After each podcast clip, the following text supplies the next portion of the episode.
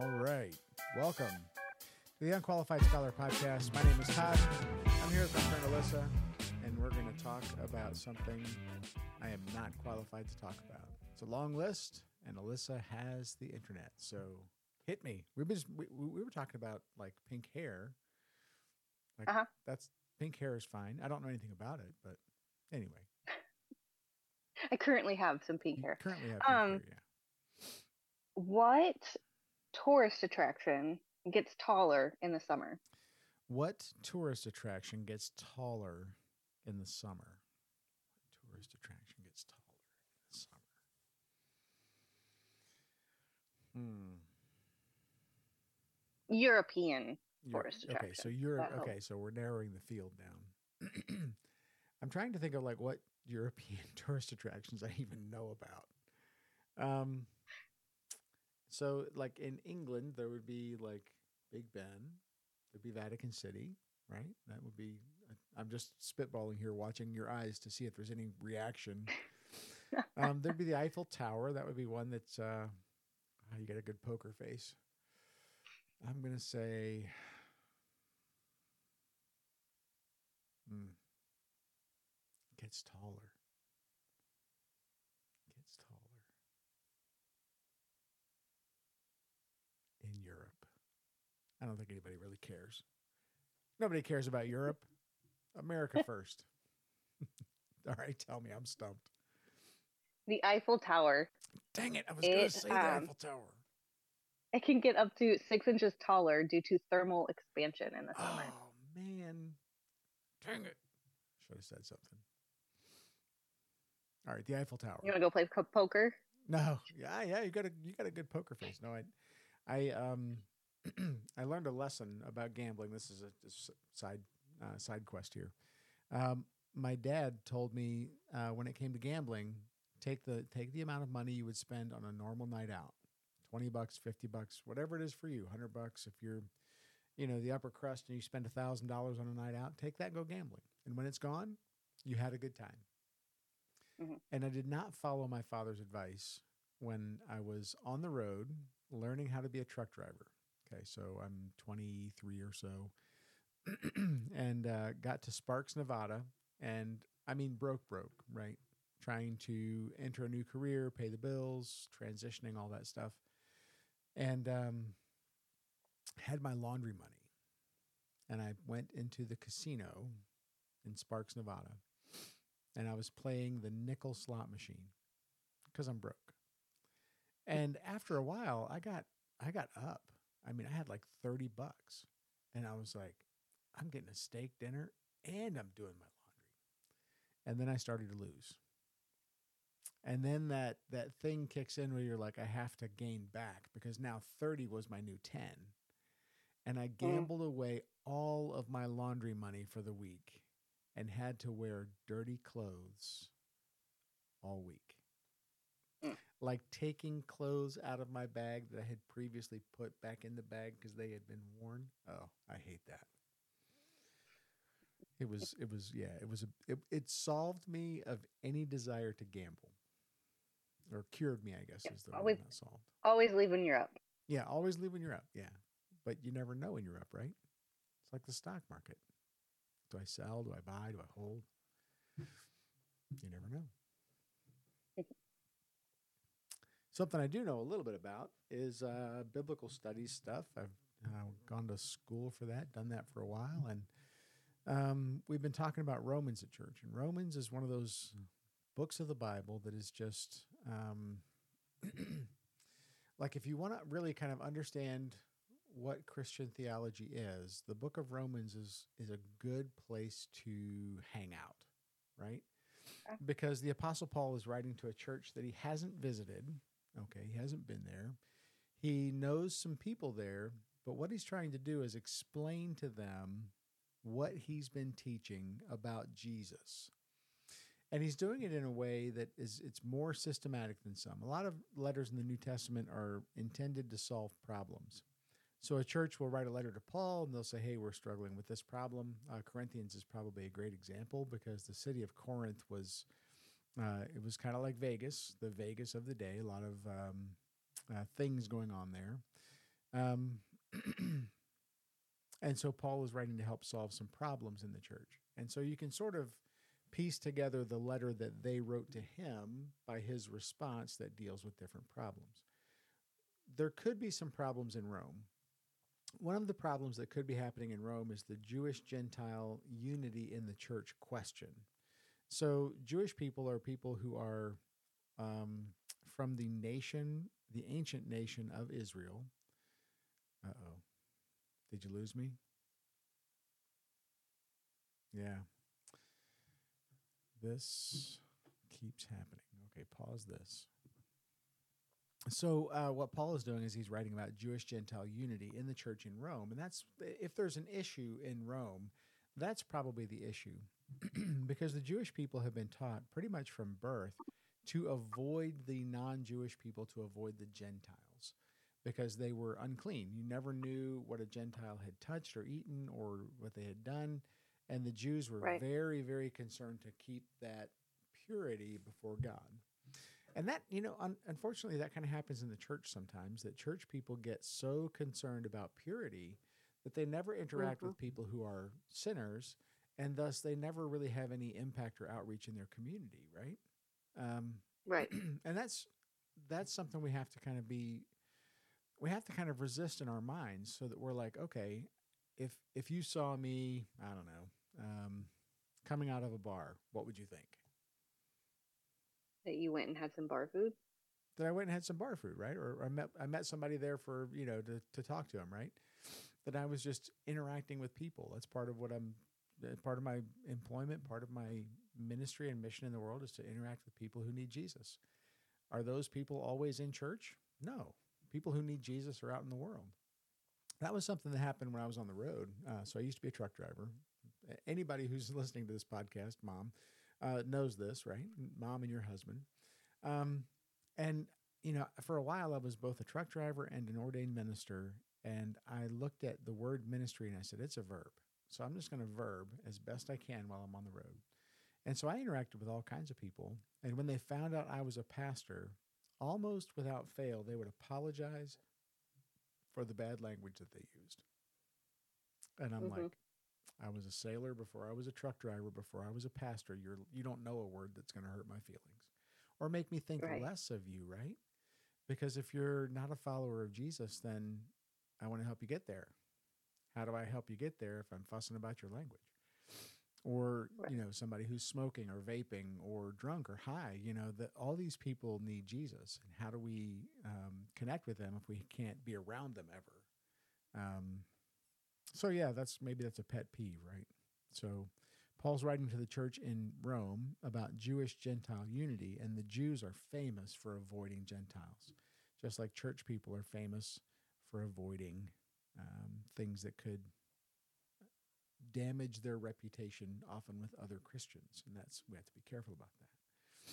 So, um, but the other thing Paul's doing is he's writing very systematically.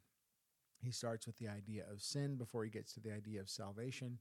And in that idea of salvation, he, he's talking about how um, God is righteous, God is right, and we can be right as well if we trust in Jesus and what Jesus did on the cross for us. And, um, you know, that's where, like, even those terms, right? What Jesus did on the cross for us. Think about that from somebody who's never experienced church, the Bible, or any of that. What does that communicate to them? Hmm. Who are we talking about? Who's Jesus? Mhm. What is the cross and what did he do there? And so there are a number of different pictures that Paul includes in Romans that talk about what it looks like to um, become a Christian to be saved. And one of the pictures is being released from the slave market of sin. And so this was a common picture in in the New Testament times that people would get uh, captured or fall into debt and they would sell themselves into slavery. And a relative could come along and say, I'm not going to let you do that. I'm going to buy you out of slavery to set you free. And that's a picture of what salvation looks like. When you trust in Jesus, you're being purchased from slavery to sin to be set free, transferred into a new kingdom. Another picture is a religious picture where sin, uh, wrongdoing, um, missing God's standard of holiness has to be paid for in some way. And in the Old Testament, it was paid for by the high priest with the blood of an animal. And Hebrews makes very clear that in the New Testament, what Jesus did theologically is acting as the high priest. He went into the presence of God with his own blood, and that is a payment uh, for the problem of sin. It wipes away or covers over our sin problem. And what that also does, like there's this exchange, right? There's this exchange of our unrighteousness for Christ's righteousness in God's eyes. Mm-hmm. That's what being justified means. So, justified and righteousness are two very similar words. But when you um, when you look for a modern analogy, something that kind of works in our time, maybe a little more than a high priest and a sacrifice, right?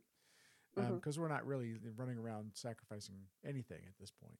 Um, right the picture that really works well in our time is that of a courtroom where you have committed a crime, you are before the judge, you are guilty. The judge says, here's the penalty. And it's this impossible amount that you can't pay. But then the judge comes down and says, I'm going to pay this penalty for you. And so God is the one who is releasing us from sin through what his son did on the cross, right? For all these different mm-hmm. pictures, taking a look at it from different angles so that we can then enter into this new restored relationship with God. And when God describes that in chapters five through eight, it's really, I was talking to somebody yesterday. You know, we're going to get to like the do section. Romans 12 is a do, like 12 to 15. It's all about stuff that you're supposed to do. But a lot of times pastors start with the do or they start with ethics and they don't start with identity. Romans 5 to 8 is all about your identity. Once you mm-hmm. have made this profession of faith, once you believe these things, um, what's true about you in this new restored relationship to God? Well, I love Romans 5 1. It starts off by saying you have peace with God. And that mm-hmm. to me is just like, wow. Um, because it's it's kind of objective, it's there, it's it's not if, right? It's not if you behave well, you'll have peace with God. It's no, you have peace with God. The the war is over, sin is uh, paid for, uh, your relationship is secure. God loves you. It talks about, Romans 5 talks about standing in his grace. So you are standing in a position of favor, right? And so you can imagine it in a number of, of different ways. Imagine you're at a banquet. Um, I've been I've made some diet changes, right? so banquets are like forefront of my mind. Um, and Oreos, like right there. A friend of mine said, "Oh yeah, your gut biome will will change, and you won't even think about Oreos." Nope, not going to happen. No, me and Oreos have a mm-hmm. long time love affair. Um, but in this new relationship to God, it's really easy to get stuck on performance and not identity. And so Romans 5 to 8 is so important for just kind of going back and thinking and starting from identity. And so I was talking to somebody on Sunday and she said, I finally get it. It's like, yeah, you get it. Like you have this firm foundation, this standing of love, this position where you're accepted and God loves you. Now let's talk about what to do, right?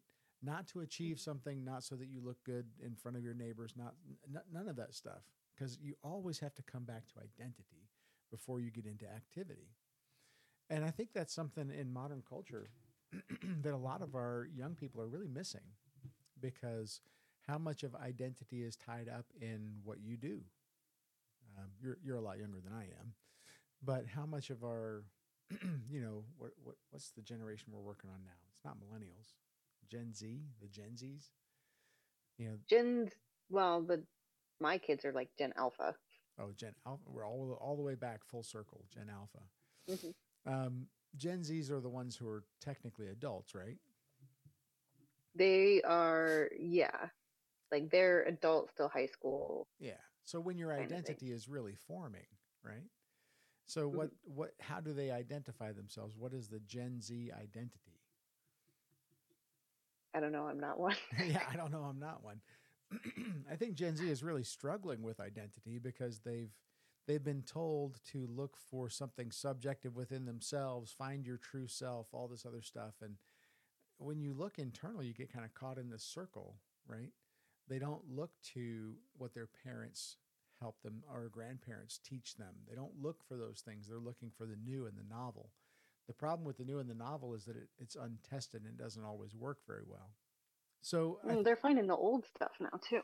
yeah, I think that's what's cool. So it's actually coming full circle to where Right. ancient wisdom is having like this resurgence. So, yes, please go look deep within yourself. Uh, I think Augustine did this.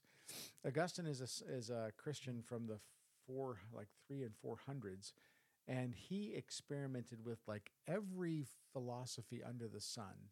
Like he was trying to figure out like what's the way to have a right relationship to God, and he went he, tried everything.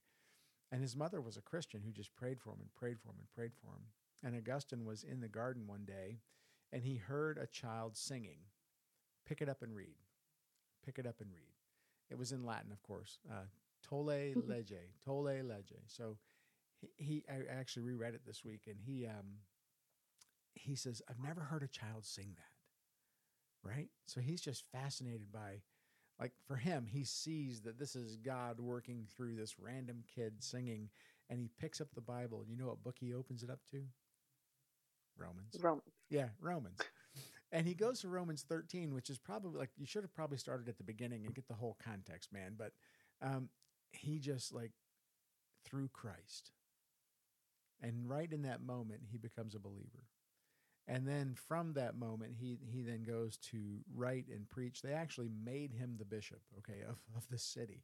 This is back in the day when if you were if people really felt like you were um, qualified, they would just be like, "Hey, uh, we have a new job for you. You're going to be the bishop," and they just kind of put him in that position, almost against his will. so Romans is really identity first and then activity, and so we we kind of finished up the ac- the majority of that um, transformation sanctification section. Romans 5 through 8. We've been talking about Romans 9 through 11. And Romans 9 through 11 deals with an important question for the Jewish Gentile church in Rome. If the Jews are God's chosen people, how is it that Gentiles now have access to God through Jesus? That doesn't seem fair. And so in chapter 9, Paul goes through and he really just kind of lays it out. He's like, look, God has always been about everybody coming into a relationship with him. And that's that's kind of earth-shaking for the Jewish people. Because for them, these people they've been trying to avoid, these outsiders, these non-Jews are now Mhm. able to come to God. Thankfully, like Paul got it because Paul in his life, he was very much very into that system, very wrapped up in being a Jew. And so in Romans 10, what he starts off with, and Romans 10 is all about just kind of coming back to the gospel is the way that people get right with God. hmm And even there, right? like I use the word gospel and it communicates between you and me and maybe between somebody who's listening. But what does it mean to somebody who's never heard it, to somebody who's never experienced it, to somebody who's never been to church? That's one of the Mhm. hardest things that I do when I preach is try to go through and think from that perspective. If somebody's never been to church or never been part of our tradition, how would this idea hit them? And so the gospel is kind of a shorthand for the good news, the message about Jesus, that you can have a restored relationship to God by trusting in what Jesus did and who he is. Now, what he did is he died on the cross, right? Mhm. And the cross involved the shedding of his blood. And theologically, it goes back to those pictures that the, he, acting as a priest, voluntarily shed his blood so that by trusting that, right, his death takes the place for my death. So I am a guilty sinner. I trust him. Uh, because I'm trusting in his death as my substitute, now God looks at that and says, Oh, I see that you're covered over by this, not by your own um, wrongdoing and sin. That's where I use wrongdoing for sin a lot, right? Because I'm trying to communicate to people who don't know what sin is. And so Paul in Romans 10 starts off this way Brothers and brothers, my heart's desire. Now, in the NIV, it's going to be brothers and sisters. Brothers and sisters, my heart's desire and prayer to God for the Israelites is that they may be saved. For I can testify about them that they are zealous for God, but their zeal is not based on knowledge, since they did not know the righteousness of God and sought to establish their own. They did not submit to God's righteousness. Christ is the culmination of the law, so that there may be righteousness for everyone who believes. Okay, so like right out the gate, someone who has never experienced the Bible, has no background, would say, okay, brothers and sisters, is he talking to his family? No. Mhm. For him, and this is what keeps pastors employed, right? Explaining ideas. brothers and sisters is where how Paul views his people. So Mhm. in Jewish culture, he's going to have a number of different connections. There's his nuclear family if he's married with kids. That's a nuclear family. But Mhm. Paul is also connected to his um, father's house. His Beth Av is the Hebrew for it. So the Beth Av is the father's house. He's connected to this larger network. Where at the top, there's probably grandpa and then parents and then children and then even grandchildren or great grandchildren. It's this whole unit that sits and works together, about 100 people or so. But that Beth Av is connected to a larger unit called the Mishpacha. And so the Mishpacha is going to be a, you know, grandpa's brothers who now have their own Beth Av. So you have this group of Beth Avs in this Mishpacha, short of a tribe, but sort of the unit that you kind of like it's a larger unit that you work with. And then you Mhm. have a tribe and then you have a nation. So all of Right. those connections, when Paul sees those connections, he says brothers and sisters. He's talking about the Jewish people. Um, and he makes that explicit when he says the Israelites, the people of Israel, the nation, may be saved. Now, the word saved, um, you can use the word rescued there, right? Because Paul views being in sin as a place of danger. Okay. That if you are in sin, if you are without forgiveness and without rescue, then you are in danger of being separated from God eternally. And so he's Mhm. like, well, that's a that's a big problem to be separated from God eternally. Um, that's what we mean by hell. Okay. Um, and there's a lot of different discussions and, and concerns about hell. But if you think about the flip side of it, right? Being present with God. Okay. Being absent from God. Well, I would much rather be present with him than be absent from him. Okay. Right. Um, and that's what saved looks like for Paul. And so what happens to me? Um, so during the week, I so I'm already thinking it's Monday, so technically day off, right? Mhm. Um, but I'm already thinking about Romans 11 because it's like, okay, that's Right. next week. We want to finish that. We want to do, finish this whole section well, and so we can move on. Um, because we're under this time crunch. Because if we don't finish by Palm Sunday, then the Earth will explode. Because Valentine's Day is Ash Wednesday. oh, really? Yeah. Okay. Uh, and and Easter is early this year, so I feel this pressure to Yep. get get through Romans. Um, even though it could, you know, I have a friend who uh, spent two years in Romans, and I, I think that's a long time. Uh, Yeah. Yeah. So we'll do about mm, 18 to 20 sermons, 20 sermons. I don't know. Anyway, saved. So I got lost in the research about saved because when I think about saved from a place of danger, I think about a place of danger. What for you would be the most dangerous place you can think of? Depends on what kind of danger you're talking about. But Hang on. Okay. did you lose me? No. Okay. Place of danger. Place of danger. I'm playing crickets. I mean, a pit of snakes is what Pit of snakes. I thought of. okay. So, a, You a- know. about to be thrown into a pit of snakes would be the the ultimate danger for you. Uh, that would be pretty dangerous, right? yeah, I mean, Indy got through it. that's what I was thinking of. Yeah. Um, I think a lot of our literature and movies, like you, the hero gets into a place of danger, but then he's rescued or he rescues himself, right? When I think about a place of danger, I go to submarines, okay? Um, because if you are on a sunken submarine, there is nothing that you can do to help yourself. Right. Someone has to come get you. And submarines, by their very nature, are made to be hard to find, Mhm. right? and so, um, in the in the research, you can go back to the 1860s with the CSS Hunley. The first successful attack on a surface ship was by by a submarine was in 1864, and um, they used what's called a spar torpedo. So, an explosive charge on the end of a stick attached to your submarine.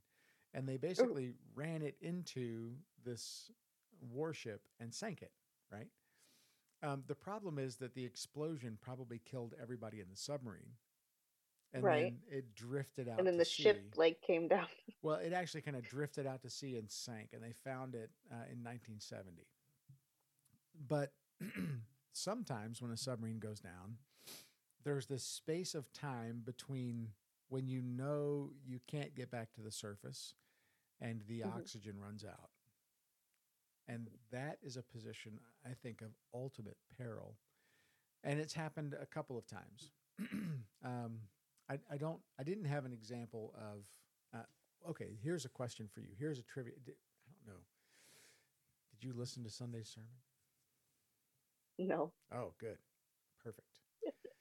when is the thinking of, of the world in general? When was the last time a military submarine, what year, went down with all hands? Military. Military, not American. Okay. Um. Sometime I don't know. Sometime in the last twenty years, probably. Okay, last 20 years? 2021. Yeah. 2021. I was gonna say twenty twenty, so yeah, 2020 when everything bad happened. Um, right. Yeah. Um, 2020, there's an Indian, su- an Indonesian submarine, the Nanggala.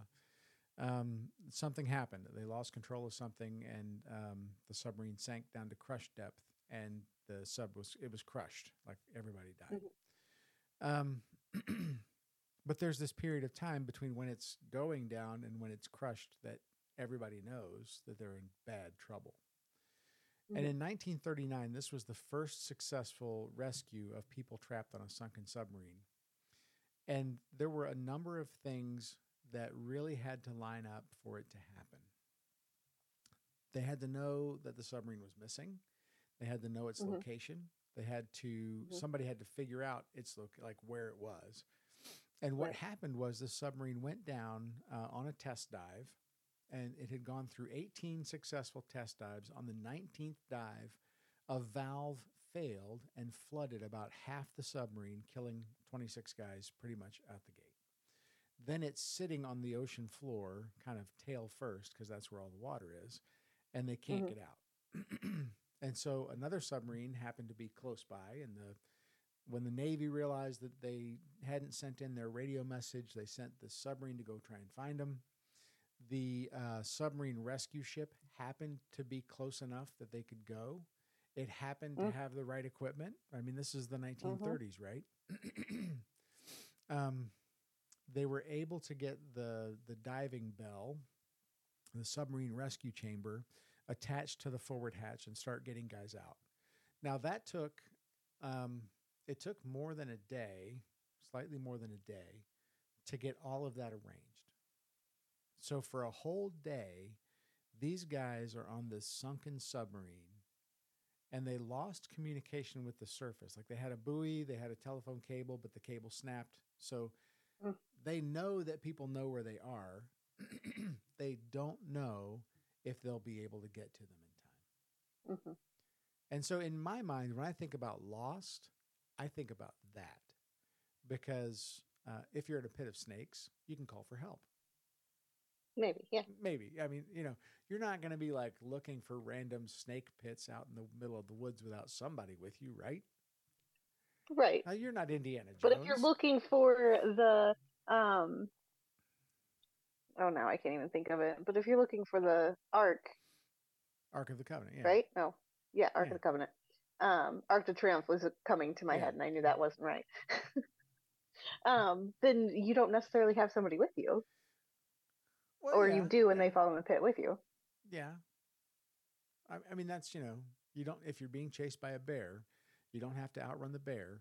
You just have to outrun the people with you. Right. Yeah.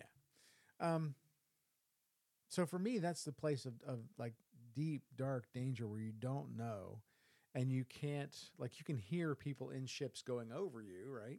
They were about 240 feet deep. So it's, it's an impossible distance to like go swim that, right? Right. um, very unlikely uh, with the technology of the time um, that they could even get out, much less get out, swim to the surface, and then not have to go through some form of decompression to get to get right.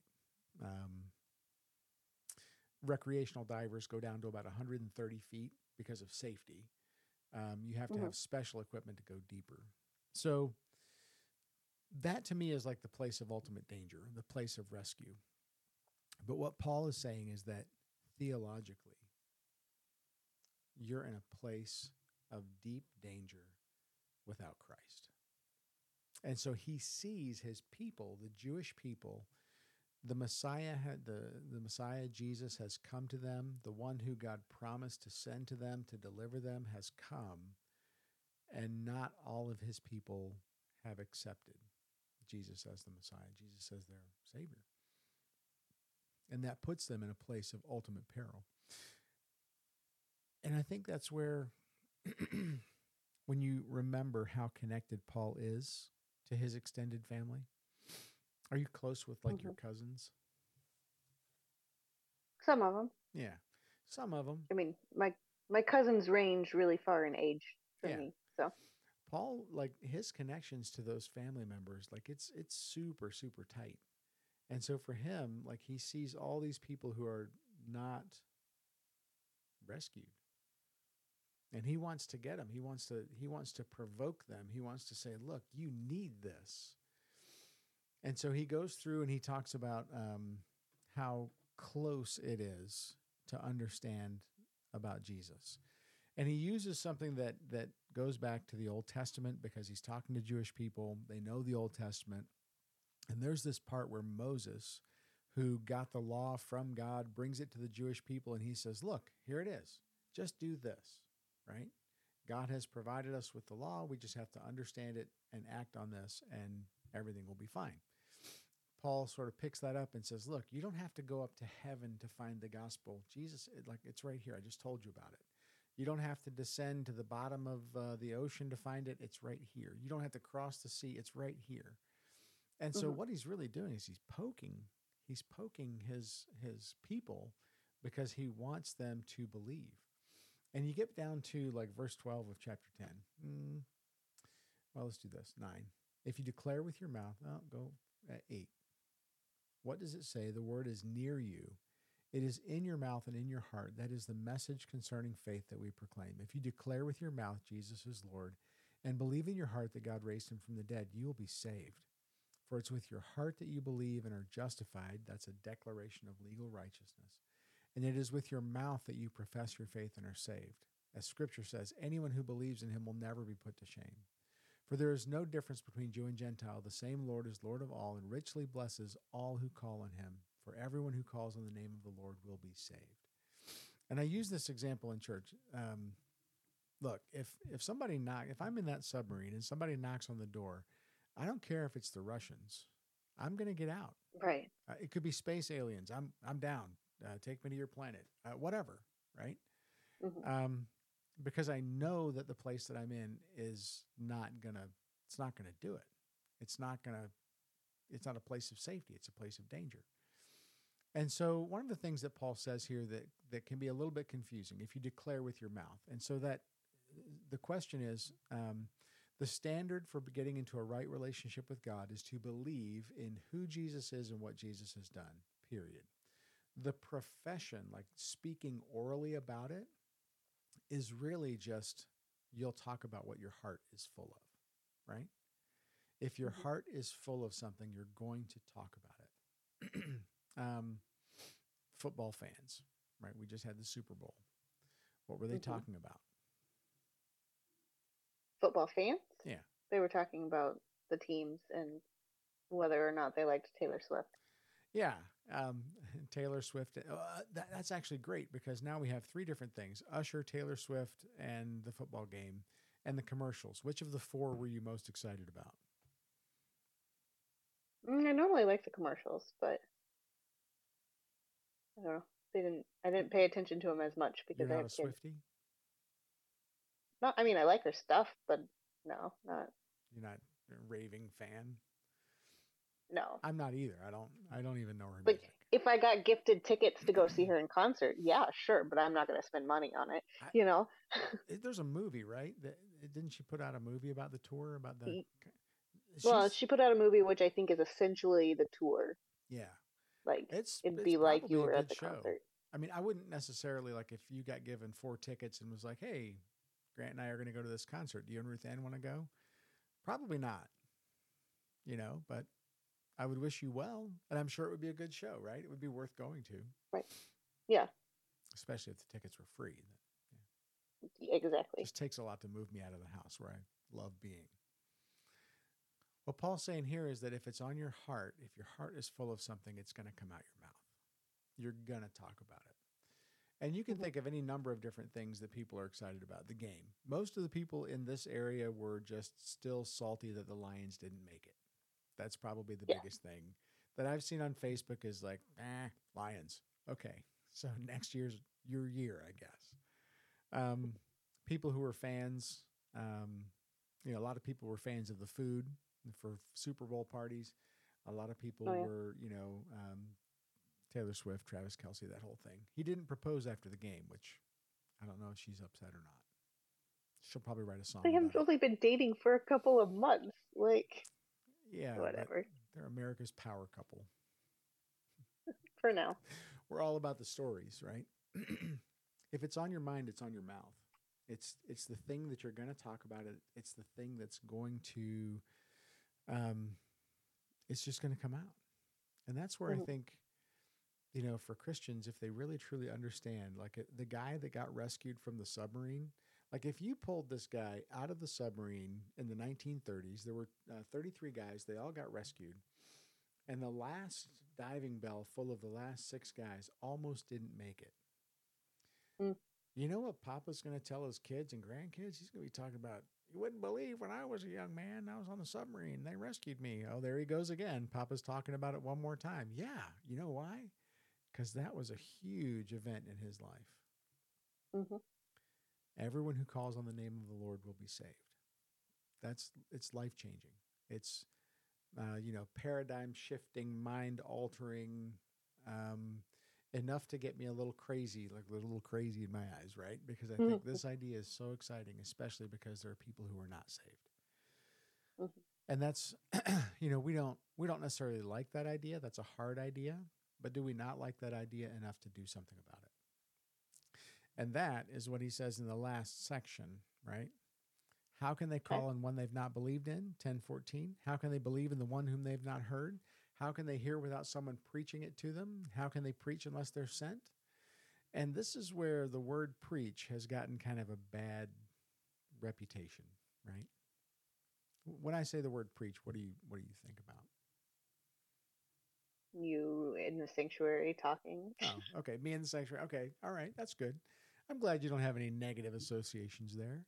Um, the dictionary, when it talks about preaching, it talks about like scolding people with um, like calling out morals and just kind of like the finger wagging preacher. Oh yeah, And um, fire and brimstone preacher. fire and brimstone. And i mean there's there's a place for that right? When when scripture talks about those kind of things i i'm i have to talk about those kind of things. But i like the way that my seminary one of my seminary professors said this when you talk about sin you should do it with tears in your eyes because of a deep recognition that i am a sinner. And so when i when i enter into the pulpit it's certainly not with an awareness of oh i'm better than anybody no I'm just the guy that got put in the spot, right? This is something that God enables me to do. And so when I talk about sin, it's certainly not because I'm any better than anybody. I like to think about um, like, so theology is the thing that I study, and I can try to talk about it and make it understandable to regular people. Mhm. Your car mechanic is the same guy. He just does it with your car, right? And he's trying to help you understand what it's going to take to fix your car or to keep your car running. And he's going to try and translate it, that into like normal language. Or your doctor is going to try and describe here's what you have to do to be healthy, all those kind of things. I'm just a theology guy, and I'm trying to help people understand theology. Um, and so the word preach should be, you should think about that in this context as tell. Because when you go to the Greek dictionary and you just kind of nerd out for a minute, it says to propagate the Christian message in the broadest way possible. So who's the preacher? Everybody. Mm-hmm. Because there are people who will listen to you who would never come talk to me, right? Right. Um, and I, like, I don't know. Sometimes uh, it, it, it was an epiphany for me. So I used to be a truck driver, right? So I get out of my truck and I'm walking to the restroom at a rest area, and I'm wearing, you know, boots and work clothes, and I'm probably just thinking about something. So I have this look on my face that's kind of like this, kind of a scowl. Mm-hmm. Someone got off the sidewalk into the grass to walk around me. And I was like, what in the world? I, I think I intimidated them. And Yeah. then when I was I was teaching at the Bible college and we would um, solicit feedback. And one of my feedbacks um, was you're kind of scary because you're really big and you don't smile a lot. And I was like, me? Scary? I, Alyssa, do you think I'm scary? no. Oh, okay, good. Right. Uh, I think Fiona is more scary than I am. Fiona's your little girl. But what I did later, I, would go to class and I would, I would be like, all right, guys, so I got this feedback. And so I'm going to just smile at you once and call it good. So I would go from one side of the room to the other, just with this big, stupid smile on my face and look at everybody and say, okay, now can we move on? Um, and I've gotten feedback before where, you know, I don't really understand your sense of humor. It's like, okay, that, that's fair. Um, but I think that's where I'll connect with people that you won't connect with. You'll connect with people that I won't connect with. Grant, who is fantastic at connecting with people. Everybody who knows the gospel is someone. And I used a couple different examples. There's there's one, um, Nabil Qureshi, who was a Muslim. A Christian befriended him in college, and it was just a genuine friendship. And in that friendship, they just talked about their different faiths. And Nabil realized like that what he thought was the foundation of his faith wasn't really the foundation of his faith. And he started asking his own questions and he came to faith. Uh, wrote a great book called Seeking Allah, Finding Jesus. There's another one by Rosaria Butterfield. Rosaria Butterfield was a liberal uh, lesbian English professor at a college. So uh, her book is called The Secret Thoughts of an Unlikely Convert. And it was like, yeah, she's pretty unlikely because which one of these church people is going to go and have a relationship and a friendship with her? Turns out, retired pastor and his wife said, Would you like to come over for dinner? And so she's like, Yeah, I'd love to come over and debunk your faith. Okay, let's just have dinner. Right, let's just start with dinner. Mm. and they became friends. And they had dinner multiple times. And eventually she started asking questions because someone cared enough about her as a person just to have a relationship with them. And I get so frustrated with Christians who are never look for ways to be around non-Christians. Because how in the world are we ever now? Now there are certain non-Christians you should be careful of, right? If you have a problem with alcohol and you uh, you're recovering from that kind of thing, you shouldn't be around people who are drinking because that's a danger for you, right? Mhm. Um, and you know, boy girl things, we have to be mindful of good boundaries in our personal relationships with people of the opposite sex. That's just you know good good common sense. But if Christians never interact with un- non Christians, how are they going to hear the gospel? How are they going to hear from someone? And it doesn't have to Yep. be preaching, it can just be talking, and it can be over dinner. That was one of the things when we were at uh, the last church. I would invite I invite people to church all the time. I mean, you, I got my shoreline swag on today. Even on my day off, uh, I'm using my great big wide shoulders and big chest as a billboard. Come to Shoreline. Let's have fun. Um, but I would invite people to church. I would stop at the same coffee shop every day, get a cup of coffee, chit chat with everybody, and um, I would invite them to church. Hey, yeah, we're having service on Sunday at this time. Why don't you come out and see us? It's a lot of fun. Blah blah blah. One person came, invited probably I don't know twenty, but we also had a small group at our house, and our small group started with food, um, usually prepared by my wife, and that's that's always a treat five people from that coffee shop came for dinner and stayed and hung out and chatted and talked. And I think that's like we have to decentralize some of the ministry. And it's not always, oh, the pastor will talk to him about the gospel. No, no, no. Mhm. You're the someone. The, the ball's in your court and it's yours to talk about. Right. So that's where I think um, Paul's really kind of focusing in on chapter 10. Someone has to share the gospel, and we're someone. And so do that. I think I'm done. okay. So um, maybe next week I should bring some trivia for you. I should bring trivia for you next week. Yeah? I can't hear you when you play I the music. bring you can't hear me? Yeah, I should bring trivia for you next week so that you have to figure out Oh. the answer. Some random. I don't know about that. Random corner of the internet where questions start. I hope you have a great day.